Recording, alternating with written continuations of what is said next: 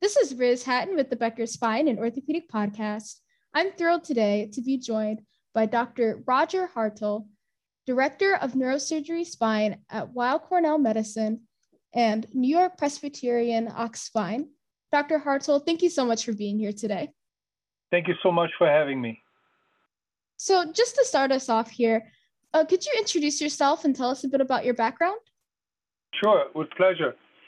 Uh, my name is Roger Härtl. I'm, as you mentioned, Director of Neurosurgery Spine at uh, Cornell Medicine and uh, New York Presbyterian Och Spine.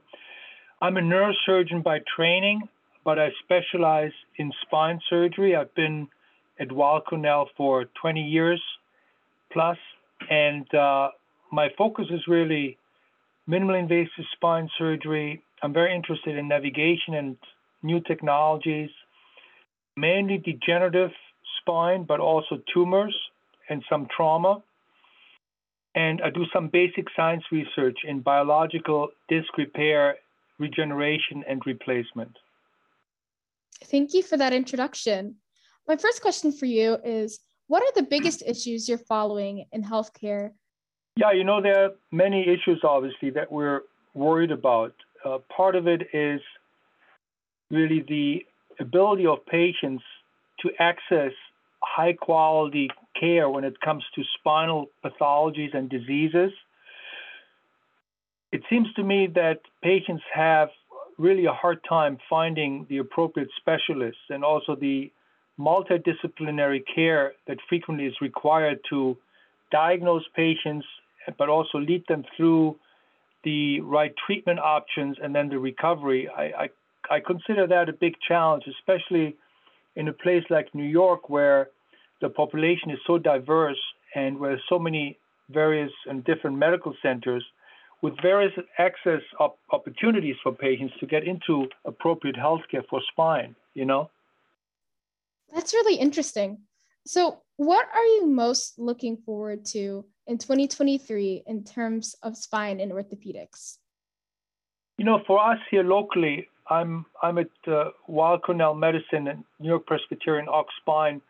For us locally here, really the biggest excitement is the integration of the spine program between Columbia and Cornell. And you may have heard about this and witnessed this over the last two to three years, where we're really trying to bring a multidisciplinary group of spine specialists across two different campuses and, and one, one university hospital uh, bring them together really to provide world class spine care in various locations here in, in New York City and also outside.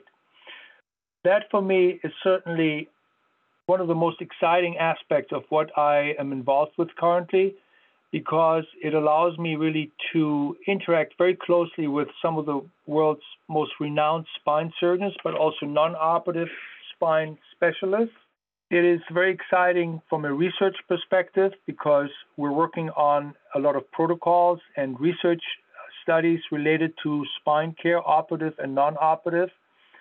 And it also is exciting because by combining the different talents from different institutions, you also learn so much more about spine and how to deliver spine care in a way that is cutting edge and tailored to the needs of patients using the latest technologies and the latest approaches.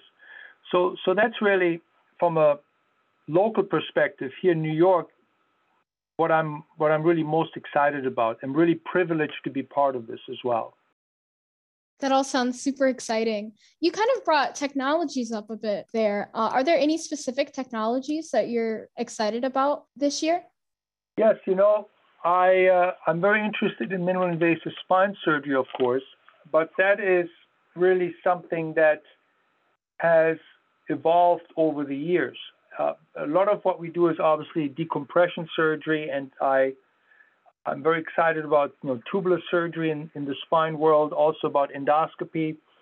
But what I see is happening more and more is really the evolution of navigation, robotics, augmented reality, virtual reality. So all those stereotactic navigation technologies that really allow us to make surgery safer, more accurate, less invasive, smaller footprint, and the same or better outcomes. So, so I'm very, I'm very fascinated and very interested really in augmented reality and virtual reality, and I try to stay really at the forefront when it comes to those technologies.